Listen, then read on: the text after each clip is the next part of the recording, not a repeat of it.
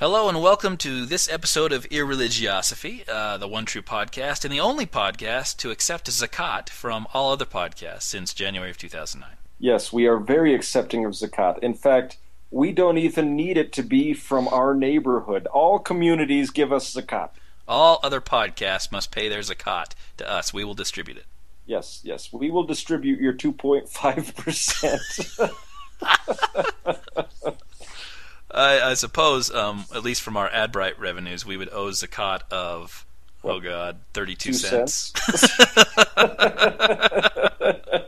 Which means we are making a killing doing this podcast. Absolutely. And so is God by proxy. We better do a whole hell of a lot of good deeds. All right, uh, this is part two of our Islamic uh, podcast, um, and we're going to cover uh, parts of the Quran. We're going to cover crazy Islamic beliefs, and we're going to cover uh, women in Islam. Which of those do you want to start with? Uh, let's start with women in Islam. I like that one. I would like to end with women in Islam. Uh, Let's go. Let's go into the Quran. Okay, then- you hit the Quran. Well, why are you asking me if you're just going to decide differently, jackass? if you already knew where you wanted to start, why are you asking me? Actually, I didn't know, but I think uh, when we discuss the Quran, it might uh, lead into some of these crazy beliefs. All right, I can accept that. All right, so um, according to Muslims, uh, the Gospels and the Torah were corrupted over time by extraneous non-biblical beliefs, right? So um, Jesus was only a great prophet, right? He wasn't the Son of God. He he didn't die and get resurrected, and the the belief in the Trinity isn't true. So the Quran, these series of revelations uh, given to Muhammad, was sent as a, a correction, not a nullification of uh, the book. It just kind of doesn't replace, but more more corrects. Of course it does. So therefore, Islam is the uh, oldest form of monotheism, as we discussed in the last podcast. This was the original religion, just like Mormonism. It goes all the way back to Adam and Eve. Yes, yes, and this is the uncorrupted version. Yeah, Quran is the original and final revelation of God. And apart from the Quran, you have uh, the Sunnah, which is the uh, example of Muhammad, um, and that's preserved in the Hadith, which was written down, I think, 200 years later. So that's even worse, kind of, than the Old Testament, right? You had 200 years of kind of oral traditions that wasn't nailed down until, um, geez, two centuries later. Well, the interesting thing is, is form. that uh, Muhammad was actually telling everybody, "Don't write down what I'm saying." Well, he was uh, he was illiterate, right? So he Yeah. couldn't write all this stuff down. So it was preserved orally and written down by his companions. Yeah, yeah. So uh, basically, this 200 years later, uh, a lot of the Muslim community look on it as false attributions to Muhammad. Right. Well, there's a um, obviously controversy over which part of the hadith is true and which part is um, just kind of oral traditions that, that don't go back to Muhammad. Very similar to you know what parts of the New Testament go back to Jesus, right? The Jesus Yep. Project. Yep. Anyway, the Quran is revealed uh, to Muhammad in stages over a 22-year period, from uh, broken up into two parts. Right? He he received revelations in Mecca from 610 to 622, and Medina from 622 to 632 is death. Actually, I think the the Medina revelations come first uh, in the Quran, and, and the Mecca ones are later. Um, it was actually c- collected and compiled in its current format by the third Caliph, Uthman, uh, who reigned during uh, 644 to 656. It consists of 114 chapters, 6,000 verses. It's shorter than the New Testament, actually. Wow, that's actually. Uh, I might actually read that. Yeah, yeah. We probably should have done that before our podcast on Islam. Well, uh, so much. Well, we only state that we will read the Bible, so you don't have to. We never said anything about the the Quran. right, you can read the Quran. Uh, You, someone should read the Quran so we don't have to.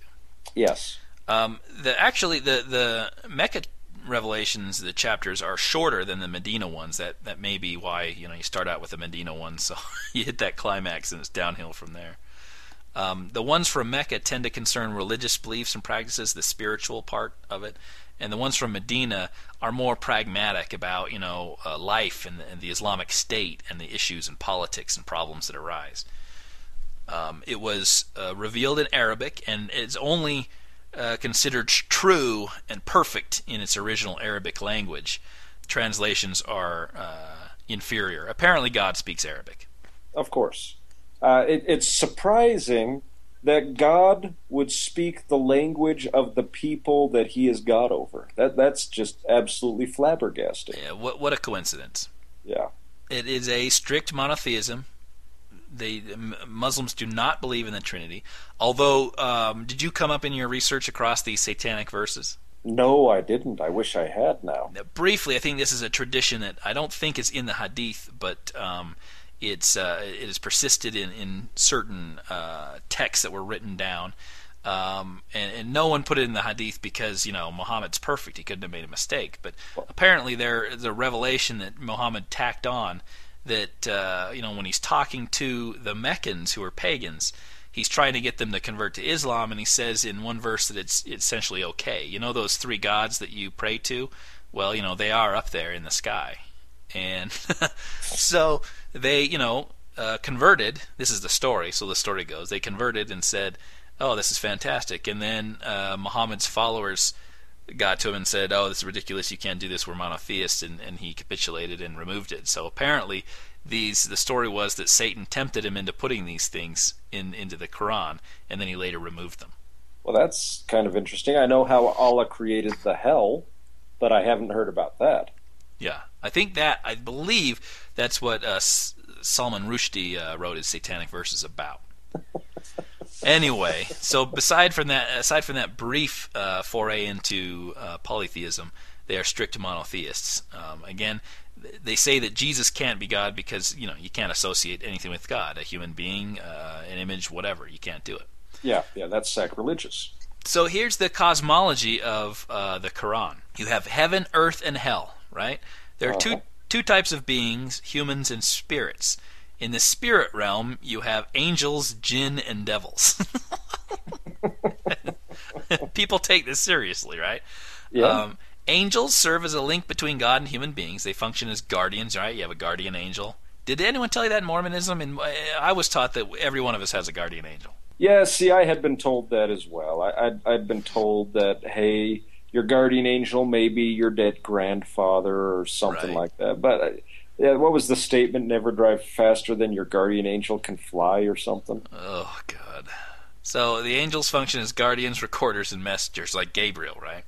Jinn or genies are between angels and humans. They are naturally invisible, but can assume visible form, and they can be either good or bad. And interestingly enough, they'll be rewarded or punished in afterlife just like humans are. so you got good bad, good genies and bad genies. Yeah, that makes sense. That makes sense. Um, uh, yeah, let's see. I just uh, looked up the entire creation story for the seven heavens, the creation of the earth, and uh, the creation of hell. It, it's it's different than Christian theology. Oh, devils very much so. Devils are fallen angels and jinn uh, who tempt human beings. Right. Their leader is Satan, who represents evil, which in the Quran is disobedience to God. Satan refused to prostrate himself before Adam when God commanded him to do it, and so he fell human beings have a special status because God breathed spirit into the first human being, right? And yep. he gave earth to human beings as a trust, and it's the job of humans to carry out God's will. So that's the cosmology, um, and and I don't see any problem with that. That uh, actually pretty close to scientific cosmology, sure. right? I mean, I, do you remember studying genies uh, in your physics classes? Yes, yes. In fact, I do. In fact, that was right next to how Allah made water and the seven metals. Yeah, I remember um, carrying out uh, electricity experience, you know, rolling the ball on the inclined plane and uh, rubbing the lamp to see if the genie appeared. Yeah, yeah, but you have to do it while patting your head and rubbing your belly. Unlike Christianity, uh, there's no doctrine of inherited original sin, right? There's no belief in vicarious suffering or any atonement um, done vicariously by someone else. Uh, sin's a, a result of, of your disobedience, right, rather than a state of being, and, and you're responsible for your own sins. Adam and Eve are responsible for their own sins. Well, see, if we're going to talk about sins, then we need to talk about the predestination uh, belief system within Islam itself, which is just kind of wacky. Well, they do it's, believe in predestination um, as a consequence of God's knowledge of everything, right? Yeah. If He knows everything, then everything's predestined. That's a natural consequence. Yeah, yeah, and this is what they say nothing will happen to us except what Allah has decree, decreed for us. He is our protect, protector. And then it says, For Muslims, everything in the world that occurs, good or evil, has been preordained, and nothing can happen unless permitted by God. It's kind of interesting because if you follow the Sunni view, then there are actually stages of fate. With the first stage being the decree of Allah, which was written 50,000 years before the creation of the universe. This destiny is written and preserved in a tablet and never changed. Therefore, 50,000 years before the universe was created, God wrote down exactly what you were going to do on this world. It's interesting that they, they go up to a certain point and then stop. If um, we are predestined to do things, as a result of God's omniscience. That's good as far as it goes, but the next step is we're not responsible for anything we do. If we're all predestined to do all this stuff, there's no free will and actually no sin. Yeah, yeah, well. We're not responsible for it. We're, we're absolutely not responsible because 50,000 years before the universe right. was created, God knew exactly what we were going to do. So, it's, what the hell was the reason for this? It's an iron block, and we cannot choose to do anything other than what God has already decreed for us.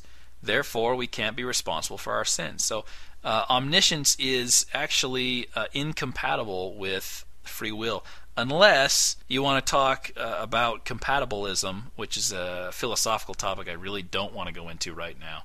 But it kind of meshes free will and determinism and says that they are uh, compatible with each other, right? They're compatibilists. Yeah.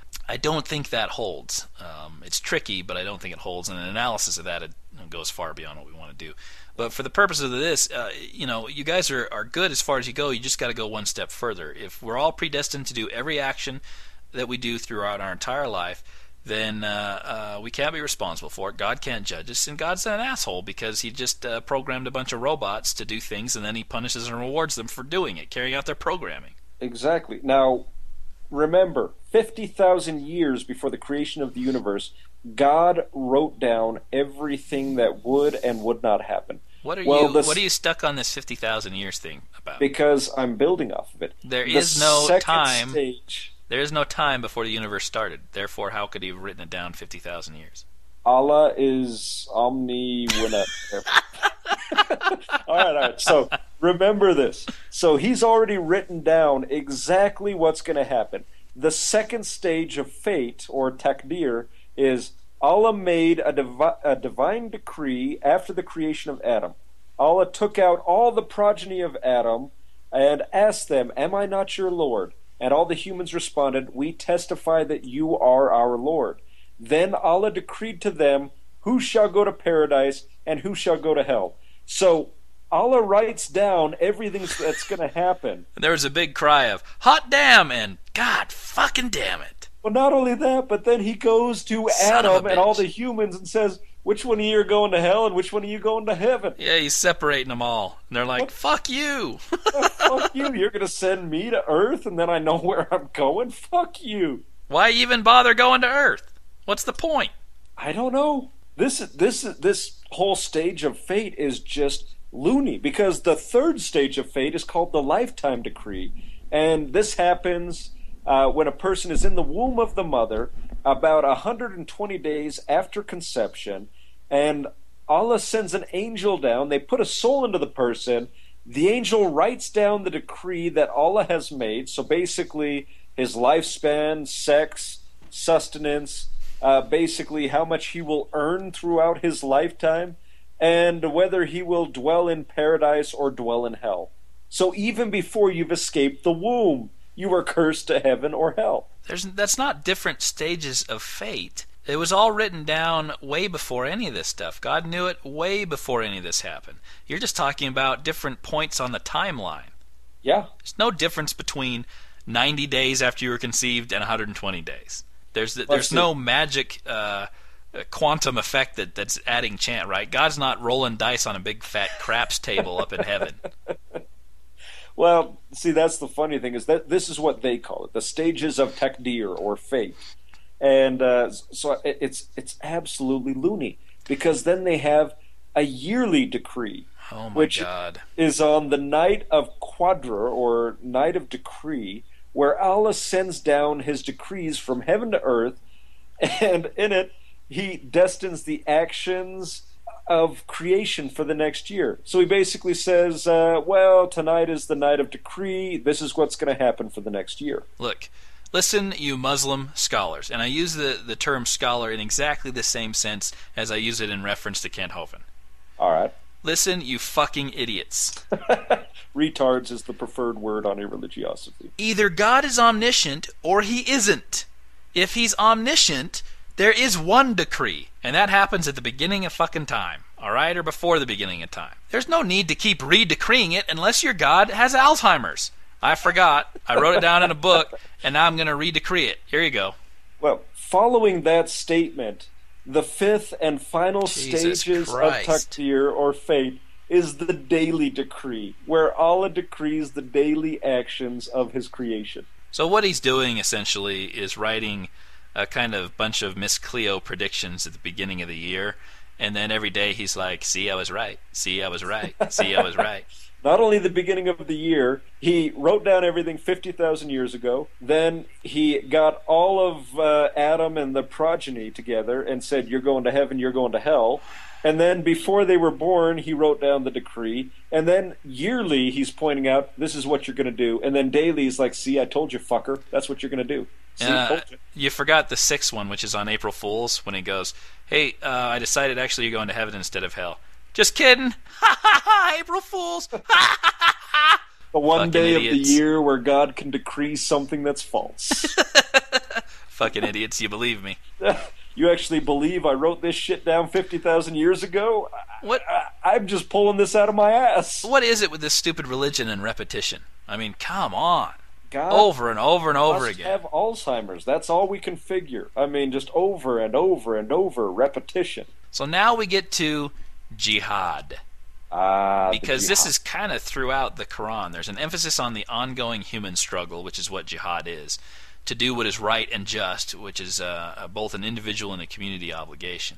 This struggle can be against yourself, uh, you know, to do what's right and to, to be just and, and do good things and, and to fo- follow the five pillars of Islam, or it can be against other people who aren't doing what is right and just, or against unbelievers, right, to spread Islam Yep. Uh, the um, community itself, and th- this is one of my big problems with um, both Mormonism and Islam. There is an intertwining uh, of the community, the politics, and the religion. Right in Mormonism, uh, throughout Joseph Smith's time, uh, he wanted to set this thing up as a theocracy, and certainly it became a theocracy under Brigham Young. And there is no separating Islam, the religion, from Islam, the state. They are one and the same, uh, Yeah. and, and have been ever since the, the beginning when when it, um, Muhammad started uh, his community in Medina. Uh, so anyway, there's a community. There's no separation of church and state in Islam, because the community has a mandate to create a moral and social order. Yeah, The- much like the perfect state Joseph Smith was trying to create. Yeah, and of course this this can't ever be uh, done incorrectly, right? Because Muhammad was perfect, and you can't That's- deviate from that perfection. That's true. Muhammad was so perfect. At one point, he uh, was, oh, I don't know, fooled by Satan and started writing it in the book and then had to recant. So there's this uh, continual community jihad, right, to create a, a better moral and social order. Um, the Quran actually, for the time, did have controversial ideas about social justice, right? And, and like we said in the last one, this was a threat to tribal power structure. It emphasized the responsibility of the person to care for each other, regardless of their social status. It did institutionalize obligations in the form of the zakat, the alms tax, and, and it did outlaw usury, which is you know banks charging interest or people who, who loan money charging interest as a form of exploitation uh, of the person you loan the money to. It did actually raise women's status for the time. It prohibited female infanticide. So you know, like in China, for example, when you have a baby girl and you want a boy, you just kill it essentially Yep, just kill it and wait for the next one. or in Sparta where they thought you know the baby had any sort of defect, they'd just expose it and leave it to the gods to heal. Um, yeah, hey, if the gods want to save him, here he is. is. will save him. Here you go. Not my responsibility. It did abolish women's status as property. Uh, that was a huge step forward. Uh, it established women's legal capacity, uh, allowed them rights in court, uh, and allowed them to retain their control over their own property. Um, it changed marriage from uh, a, a um, exchange of property, right, dowry for the woman, uh, to a um, contractual relationship. It granted women the right to re- receive their own dowry uh, upon divorce. It granted women financial maintenance from their husbands, and it actually uh, severely curtailed uh, the man's ability to divorce at will. You know, before this, they could divorce for any reason, and the women really couldn't. Yeah. Muhammad did say, "The best of you is he who is best to his wife." I mean, these are forward thinking in, in seventh century Arabia.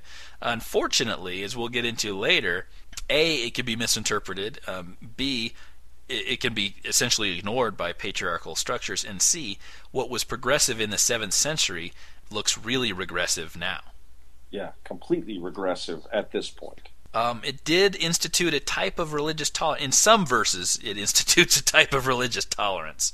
Um, in Quran 2, uh, verse 256, there shall be no compulsion in religion. It, it states it. Um, and it did tolerate, you know, the people of the book, the Jews and the Christians, which was better than the, the Christians treated the Muslims. So, uh, do you have anything to add about that? Nope, nope. I'm just waiting for you to finish. Um, going back to the jihad, there are two meanings of the jihad uh, violent and non-violent struggles. Uh, Muhammad would often say when he returned from battle, We have returned from the lesser jihad to take up the greater jihad, right? Because the battle was Yeah. the lesser of the two. Yeah, the battle is always considered the lesser jihad because that's just killing people down here on earth. That doesn't matter. The greater jihad is all about the soul and the person themselves. Yeah, the um, the violent jihad uh, was kind of the earliest verses, right? Revealed shortly after the hijrah. so he he was escaping his enemies or trying to kill him, and so in Quran twenty two thirty nine through forty we hear, "Leave is given to those who fight because they were wronged." Surely God is able to help them who were expelled from their homes wrongfully for saying our Lord is God. That's very similar to Joseph Smith getting a revelation on plural marriage saying, hey, um, plural marriage is okay, and by the way, Emma, if you don't uh, subscribe to this policy, you're damned to hell. Yeah, you're going to hell. So just Right. accept what I have said because I am the prophet. Very self serving. You know, before this is, you know, peace to your enemies and all this stuff, blah, blah, blah. And now it's, oh, you know, I give you leave to fight against you people who you were wronged. You, right. so- it's basically you sons of bitches took my stuff. That's it. We've got a jihad. Right. Um, it does emphasize the defensive nature of the jihad in 2 verse 190. Uh, and fight in the way of God with those who fight you, but aggress not. God loves not the aggressive. So that was taken to heart, you know, by Al Qaeda because it flying the planes into the World Trade Center is a totally defensive act. You know, Well, strapping it, was a bomb Provoked. It was provoked. strapping a bomb to yourself, walking into the middle of a crowded marketplace, and then detonating it. Well, I'm just defending myself. Those people were looking at me funny. Click. Assholes. Read your Quran, damn it. there are, you know, in, in Quran 2, verse 294, it does give guidelines for uh, for the jihad. Uh, above all, the response to, to violence and aggression must be in proportion, right? So it says, whoever transgresses against you, respond in kind. Again- the whole eye for an eye, tooth for a tooth shit. again, um, since the United States is clearly flying buildings into um, Bin Laden's, uh, you know, corporation, and and uh, since we're routinely sending soldiers over there with bombs strapped to their chests, uh, it's only fair for them to do that to us. My my one question: When did the United States invent a building that could fly? What did I say? you Flying said that buildings? the United States was flying buildings into their corporations. Excellent. That's what we should do. That's our jihad. Yeah, we we, just- should create a building that We should we should build a world World Trade Center and fly it into their airplanes. by just having it circle their air. Awesome. Awesome. Beautiful. All right. Now it does say though in uh, eight verse sixty one, if your enemy inclines toward peace, then you uh, too should seek peace and put your trust in God. In four verse ninety, had Allah wished, He would have made them dominate you. Uh, I didn't know Allah was into S and M. Well, of course he is. I mean, For- he decreed everything from here on out. So, truth be told, Allah is the inventor of S and M. That's true. Um, leather restraints and fur-lined cuffs and Strangulation. and- exa- ball gags. Uh, and, You know an awful lot about that shit. and so, if they leave you alone and do not fight you and offer you peace, then Allah allows you no way against them. So, um, if we don't fight against them, apparently they won't fight against us. Now, it is forbidden, according to the the Quran, to kill non-combatants, women, children, monks, rabbis, you know, unless they take part in the fighting. So uh, again, th- this flying into the World Trade Center and detonating yourself isn't uh, condoned by the Quran. You, You know, cannot think- kill non-combatants. I think what the U.S. ought to do is fly a plane over the top of them and just drop leaflets that just says one thing: "Read your fucking Quran." However, there are what are called sword verses in the Quran, and they call for killing of unbelievers. So, 9 verse 5. When the sacred months have passed, so that's nice. You got to leave, Yeah. the, leave the sacred months behind you. Slay these the are sacred. idolaters. Slay the idolaters wherever you find them, and take them and confine them and lie in wait for them in every place in ambush. Now, um, progressive scholars will point out that this was aimed at the Meccans, right? Uh, and the revelation was was taken down during the time the Muslims were fighting the Meccans. And the following verse, the one that, that follows, 9 verse 6, says, But if they repent and fulfill their devotional obligations and pay the zakat, then let them go their way. God is forgiving and kind. So apparently, if, if they just pay the tax, Then they're you, you can't kill them. Yeah. It's like a death tax. Uh, you want to live? Two point five percent. I think it's higher for non believers. Should I be surprised by that? No. Not, Quran, Book 9, verse 29. Fight those who believe not in God, nor the last day, nor hold that forbidden which hath been forbidden by God and his apostle, nor hold the religion of truth, even if they are people of the book. So that's, yeah, uh, it covers atheists, people who don't believe in apocalypticism, Atheists again. uh, people who aren't Islam, even if they're Christians and Jews. Now, of course, again, the line that follows the sword verse is until they pay the tax, whether willing or not willing. So basically, like I uh, said, the only two things sure, right? Death and taxes are the only two things sure. taxes. Yeah, and the, and these guys have perfected the death and taxes method. It's for Islam, it's death or taxes. you can live, just pay the tax. sometimes both.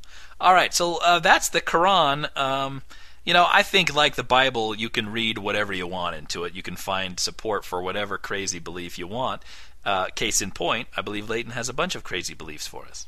Oh yes, yes. Uh, in fact, most of these come from uh, Muhammad's mouth, and uh, it's kind of funny. I found a website called Islam Watch, and uh, I looked up. I'm like, who are these guys? Are these just a bunch of Americans? But they are a group of Muslim apostates. And uh, they've left because they've discovered uh, Muslimism isn't exactly good. Uh, what? I can make up words. you just say Muslimism? Why, yes, I did. Hey, if you can talk about flying buildings, I can make up Muslimism. Excellent. but uh, anyway, so these guys, uh, I found all sorts of crazy shit about Islam from these guys and uh, and other places. We'll begin in the other places first. Uh, one thing is the Bukhari, Volume Nine, Book Eighty-seven, and it's basically narrated by Abdullah, and he's writing down what the Prophet said. That now, was the- preface that was the Bukaki. the Bukaki, yes, the Bukaki Volume 9. but to preface the Bukaki, um, uh, basically, Muhammad has a bunch of people and they're all getting sick. And so the people come to Muhammad and say, Well, hey, when is this disease going to end? And this is Muhammad's response I saw in a dream a black woman with unkept hair going out of Medina and settling at Al Jaffa. I interpreted that as a symbol of epidemic of Medina being transferred to the place Al Jaffa. So basically, he dreamt about a black woman with wild hair walking to Al Jaffa, and that means the disease is going to spread that way. What a racist! It seems like he's dreaming in Jack Chick tracts. well, you know, you want to know something even funnier is, is modern Islam followers are actually stating that because of this, that Muhammad knew about airborne diseases because he knew that they would travel through the air to Al Jaffa and kind of pass from them to the others. So, because of this passage and this dream, Muhammad and Allah were passing on the airborne diseases. Yeah, hey, idiots. Uh, the Greeks were aware of airborne diseases, um, and it happens every time. You know, when when the Greeks in the uh, Peloponnesian War the, the Athenians walled themselves up and came in from the countryside of Attica and, and walled themselves up inside of Athens. The Spartans said, "Hey, all we got to do is besiege them for a couple years because in those close quarters they're going to get a plague. Everyone's right? going to get sick." Yeah, it was a did. great strategy. It worked. And they did. Um, they didn't know precisely why, but you know, uh, ancient people just because they're ancient and don't know modern science aren't stupid. No, right? Can, I mean, they God. can observe. They have the powers of observation. They understand. Um, but you know this crazy dream about this uh, black lady with wild hair uh, leaving and taking the plague away. So what? I mean, uh, this is just a case of you interpreting, you putting your own interpretations on the text itself. Uh, case in point, I've heard from Mormons that because there's a uh, Revelation in Doctrine and Covenants that says God's time is not man's time, that uh, Joseph Smith knew about relativity. Yeah, and uh, I've heard that same exact explanation, and it's bullshit. Bullshit. You put what you ever want in, in into the text. There's nothing about God is traveling near the speed of light, therefore time is slowing down for him in the text. That would have been impressive. yeah, that would have explained relativity, but it doesn't. Relative to a, a stationary bystander. anyway, what's your other crazy beliefs? All right, we're going to leave the Bukkake volume and move to the Sahih Muslim Book 2, number 458. And uh, this actually describes how to clean yourself after taking a shit. Uh, and, you know, very important. Yes, very important. Abu Hurairah reported Allah's apostle, may peace be upon him, as saying, when someone wipes himself with pebbles, he must make use of an odd number, and when any one of you performs ablution, he must snuff in his nose water and then clean it. okay, first of all, why are they wiping their ass with rocks? Uh, because you have to clean yourself, and toilet paper isn't prevalent, but you must palm use leaves. an odd number of rocks to you wipe can't wipe your ass with a palm leaf it doesn't clean as well as pebbles. I'm sure.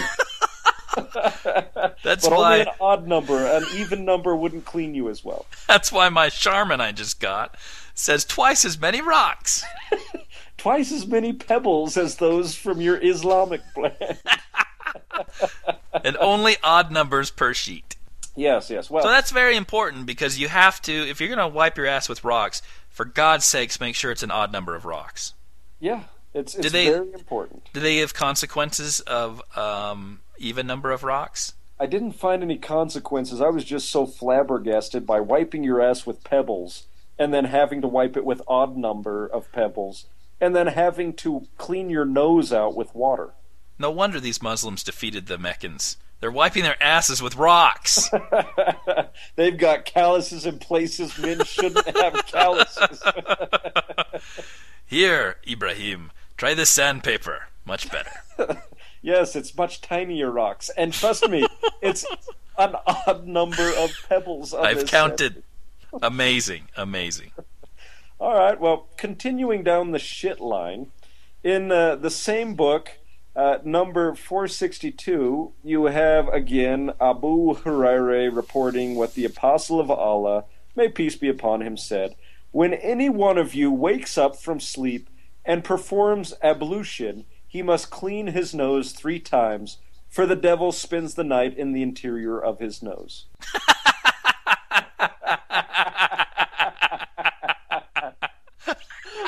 oh,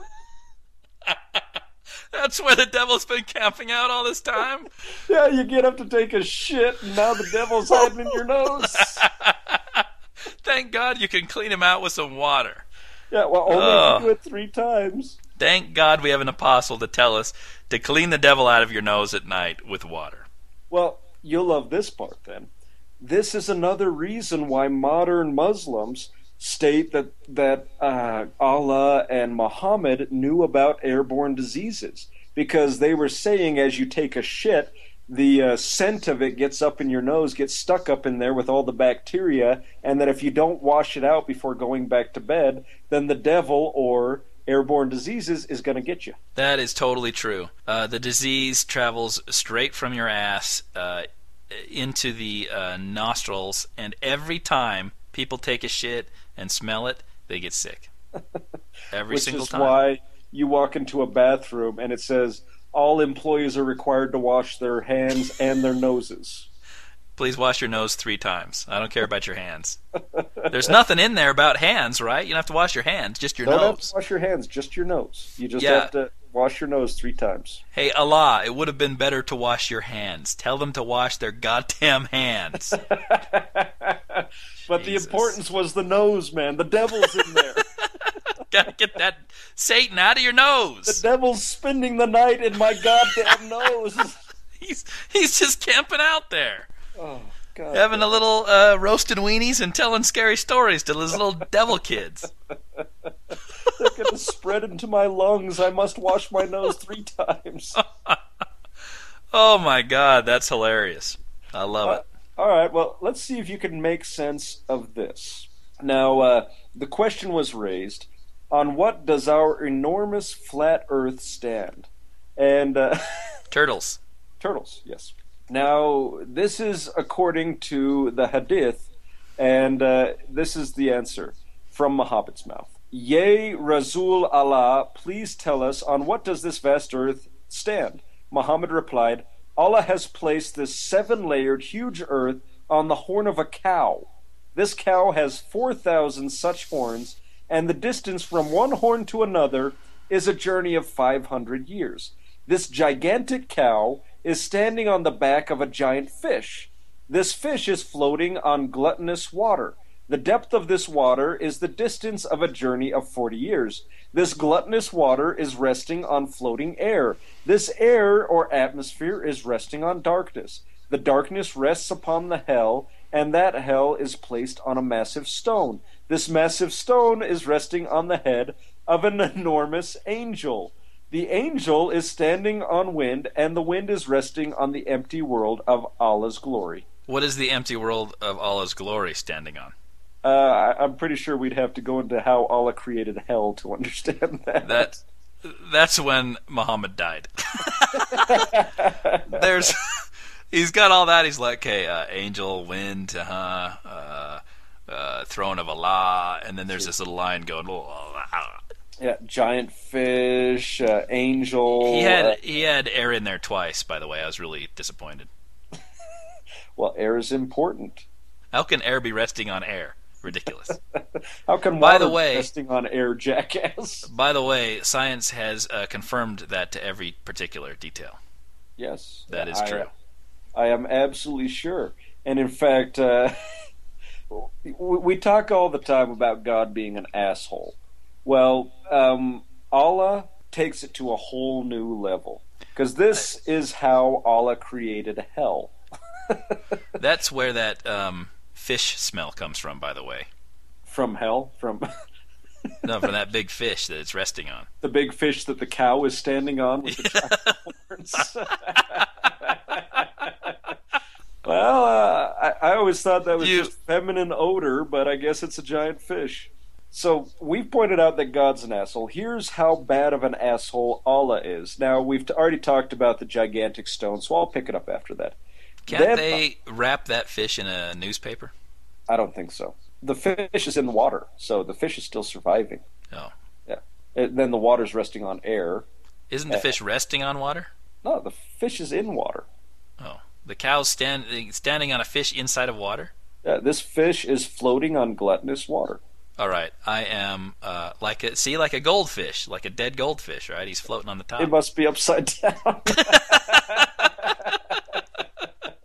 I'm just trying to figure out what they mean by gluttonous water. I am drawing the line at a cow standing on a goldfish. That is just too ridiculous. Well, especially if it stands on the eyeballs. I mean, The rest of it- goldfish eyeballs. The rest of it I can believe, but no cow is going to stand on a fish, especially for longer than an hour or two. with a giant Earth, flat Earth, by the way, sitting Yeah. on its horns. Yeah, how is that thing balancing anyway? I don't get it. I uh, between the two horns. Those two horns are 500 years apart. Well, actually, I just read it again. It's only on one horn, Right, exactly. How's it balancing that thing on one horn? and he has four thousand such horns. So basically, there are four thousand other flat Earths to stand on. Hmm. Well, that part makes sense. I can see that alternate universes. Therefore, this is scientific. All right, how what is hell? All right, hell. So after the big gigantic stone called the Shara, then Allah appointed Malik, the archangel, as the principal supervisor for care and maintenance of hell. Now that's awful sweet of him to put in a supervisor for the care and maintenance of hell. And his name Is Malik. is Malik. Now, under Malik, he gave him underlings, where there are 29 angels engaged in helping him out with this job. Now, Where's This- Satan? Doesn't he rule over hell in Muslim theology? no, Malik does. Oh, it's all angels, huh? Yeah, yeah. Malik and then the 29 angels. And each of these angels has 70,000 hands. And in total, there are 140,000 hands. And each hand, That is a massive amount of friction burns. especially when you're masturbating. I That mean, is a that is a lot of uh, hand lotion and Can you imagine uh, the bill when they go? Uh, the laundry. the laundry bill that that's that's at least 140,000. Well, you have to probably divide that in half too because they're only using one hand, right? So that's 70,000 socks. That's true. That's true. 70,000 socks, but what if they decide to flush them down the toilet rather than launder them? Oh god, that's a lot of pebbles. Now, I believe you're right about the 70,000 because each hand has 70,000 palms. That is a lot of hair. yes, it is. So, uh, all right, so we have 140,000 hands, and each hand has 70,000 palms. Charlie, what's the number for that? It's just one really big palm. Yeah. One really big one. Well, each palm has 70,000 fingers in it. Oh, for God's sakes. Yeah, and on every finger, there is a python. And on the head of the python, there is a serpent. This serpent is so long that its length is the distance of a journey of 70,000 years.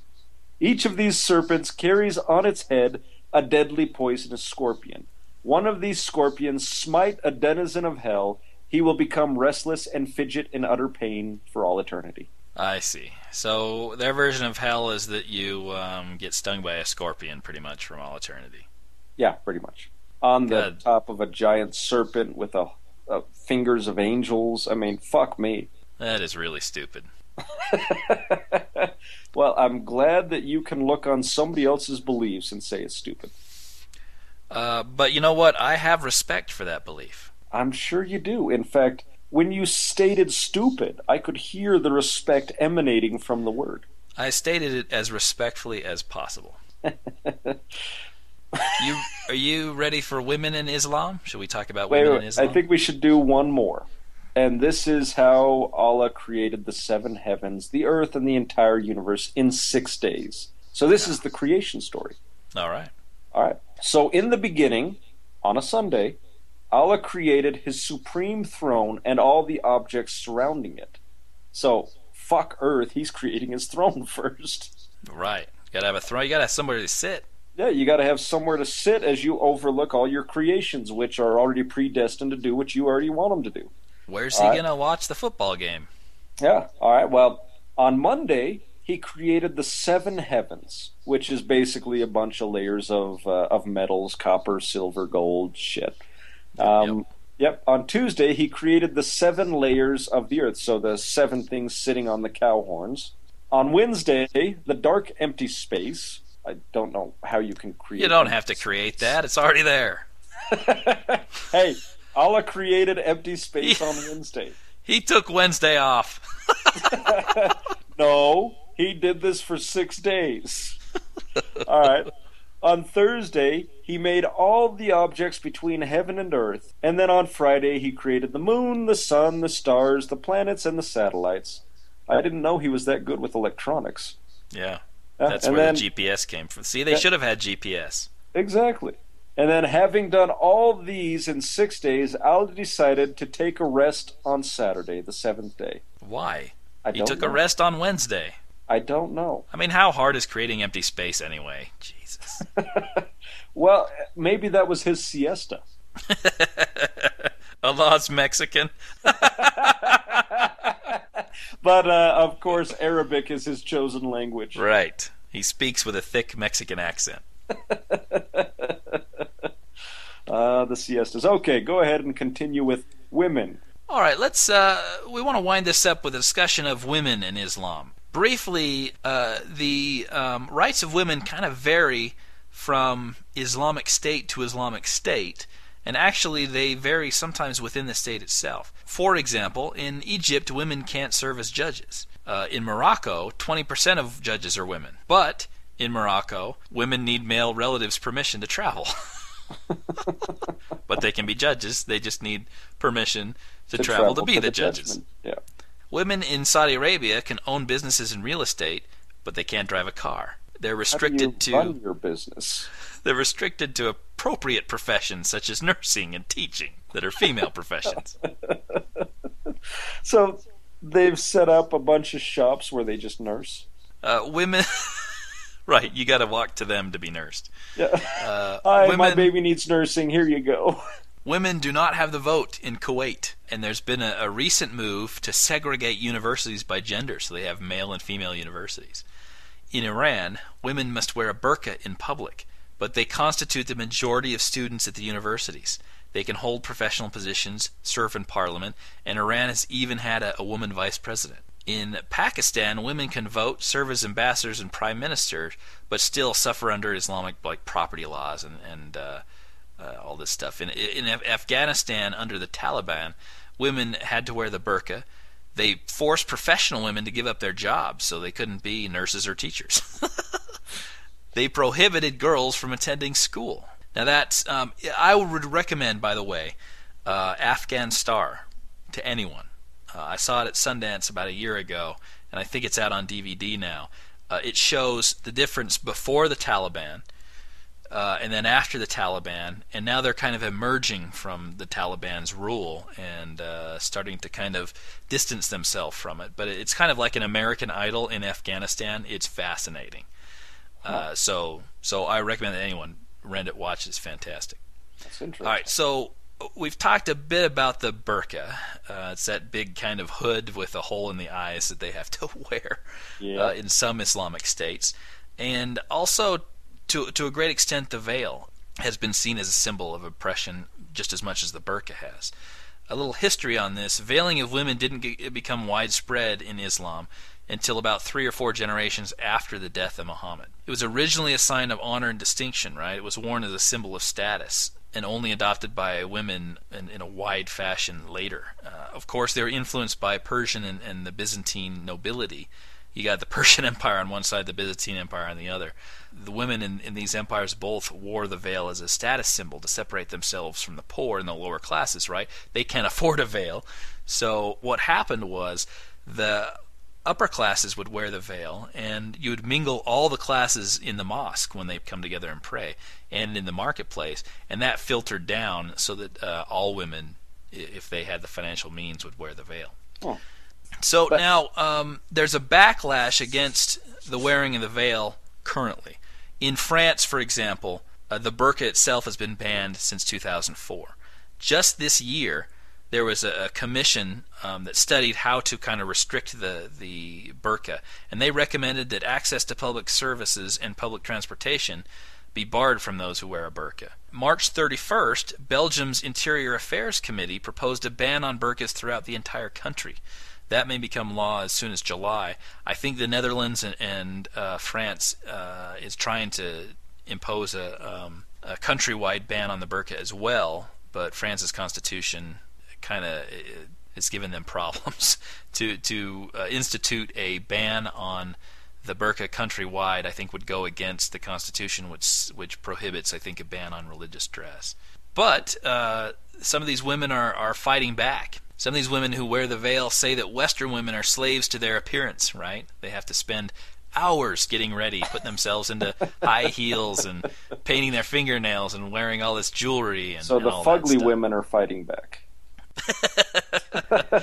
uh, so that these women who wear the veil are freed from that, and the veil forces people to treat the woman as a person and not as a sex object, and they, they have to treat them as individuals even though they all look the fucking same under this burqa. Let me explain something to you. Ladies out there wearing a burqa, if we see lumps, we're men. We're going to imagine. That God. said, you take the burqa off, you're not required to do anything with your hair. In fact, I see a lot of women walk up and down who have done nothing with themselves. You Listen, ain't required to. I would respond to that by saying, well, that's all well and good, but how come only women have to wear the burqa? If this is such a good thing um, that, that, yeah. that, women are slaves to their appearance in the West, uh, and the, the veil frees them from that, and that the, the veil or the burqa forces people to treat the veiled or burqa'd person um, as an individual and a person, not as a sex object, why don't men take up the burqa? Why don't men wear a fucking veil? Uh, makes sense to me. I'll never wear one, but makes sense to me. Let's start seeing these Islam men wearing burqas. If it's really not sexist and uh, to oppress women and keep them hidden, the idea is, and it's just like we read in that cleric a week ago, the idea is that women are complicit if they wear immodest or provocative clothing. They're complicit. They are tempting men to have bad thoughts, and it's essentially their fault right? Of course it is. It's like their a, fault for being a woman. Yeah, and apparently it's impossible for men to tempt women into having bad thoughts, and so they can wear whatever they want. Well, I say what's the male body, it's nothing compared to the woman. What's good for the goose is good for the gander. If it's good for women, it's good for men. And I would like to say see these Islamic countries start taking this burqa, these these uh, apologetics for the burqa seriously, and have these men wear the goddamn burqa. If you really believe it, let's see it. Let's see you take it up. Yeah, that's actually not a bad idea. All right, all three irreligiosophy fans, take up this cause. Make men wear the burqa. A couple of uh, verses from the Quran, which um, have to do with men and women, because you know, in theory, uh, men and women are equal in the Quran, and you know they're equally responsible for doing and carrying out the duties of the five pillars of Islam. But let's see what the Quran has to say um, specifically. Quran, uh, f- book four, verse thirty-four. Men have responsibility for and priority over women, since God has given some of them advantages over others, and because they should spend their wealth for the support of women. Okay. Because women can't take care of themselves. Of course not. That's because man has given, or God has given man the advantage. Uh, correct, and you know they have responsibility for and priority over women. So actually, men are better than women. Um, you know, and what? you know, can, people counter that remember, this is just in finances because in 7th century Arabia, in the context of the Quran uh, revelation at the time, that women did not have very many financial opportunities, and so it was responsibility of men to take care of them. Um, Let's see. I've seen this in my family, and it still takes effect today. The damsel in distress. One of my brothers sees some woman in distress, they marry her. Yeah, the knight in shining armor thing. Uh, I would respond to that. Remember, Muhammad was the final prophet and had the final revelations. So there is a, a tradition in Islam that, that, you kind of reinvigorate Islam and renew it and reform it uh, once a century. Uh-huh. But there are no more prophets, so God should have foreseen this and said, "Well, now, why couldn't He have? Now men have responsibility for and priority over women because now they're financially more stable and secure. But uh, centuries from now, in the year 2000, men and women will be financially equal. And forget about this verse." Well, that's because God was paying so close attention to the devil up people's noses that he forgot this. That's clearly more important. Um, God also is a sexist bastard. As proved by no, this. No, no, no, no. Allah is a sexist bastard. As proved by this next Quranic verse, uh, Book 2, verse 282. Two female witnesses are equal to one male witness. asshole. That makes sense because women's memories aren't as clear as a man's. Yeah. And I think, uh, let me close with this one, which probably gives the um, uh, underlying theology for the burqa. Um, this is addressed to Muhammad's wives, right? In Quran 33, verse 53. And when you ask his wives for anything you want, he's talking about the men who ask his wives. And when you men ask his wives for anything you want, ask them before a screen. That makes for better purity for your hearts and for theirs. So you have to have a screen in front of you with like a curtain so you can't see the wives. Therefore, um, you'd be more pure, and they will be more pure. Because clearly, if any man lays eyes on any woman, especially Muhammad's wives, Muhammad's women, uh, they're going to want to rape him. Well, that makes sense considering uh, Muhammad's first wife was what, uh, 30, 40 years older than him? 15 years older. and uh, That was close. This She's dead now because he's got a bunch of more wives. Wow. He must have run her into the ground and had to pick up some new ones. So I love it that he's, you know, he's borking every one of these women, but heaven forbid they bork another man. well, they can't even have another man look on them. They can. I, I, can guarantee you the pup tent would be popping. It's it's hard to bork through a screen, but you can certainly see the pup tent through the yes, screen. Yes, you can bork through a screen. That's where glory holes were coming in. All right, so there you have it. Um, women are clearly equal uh, to men in uh, the Quran. That's that's very true. Except all women are equal, except for Swoopy. Swoopy is above equality. Swoopy is dead to me. Swoopy? Swoopy is above equality. She is the only woman who should be allowed to drive a car. Uh, two Swoopies are equivalent to one Chuck. no, no, no. The swoopy laws do not count. In fact, I'm sure the Quran has a, a section specifically for the swoopy. Quran is very clear on this point. The Quran doesn't even. Sp- you know what? I will interpret the Quran my way. you will interpret the Quran your way. You Sunni bastard. Always you oppressing. Shiite, Shiite, shit. All right. Uh, while Leighton and I jihad uh, against each other, we uh, hopefully will both survive until next week. Yes, yes. Long live Swoopy.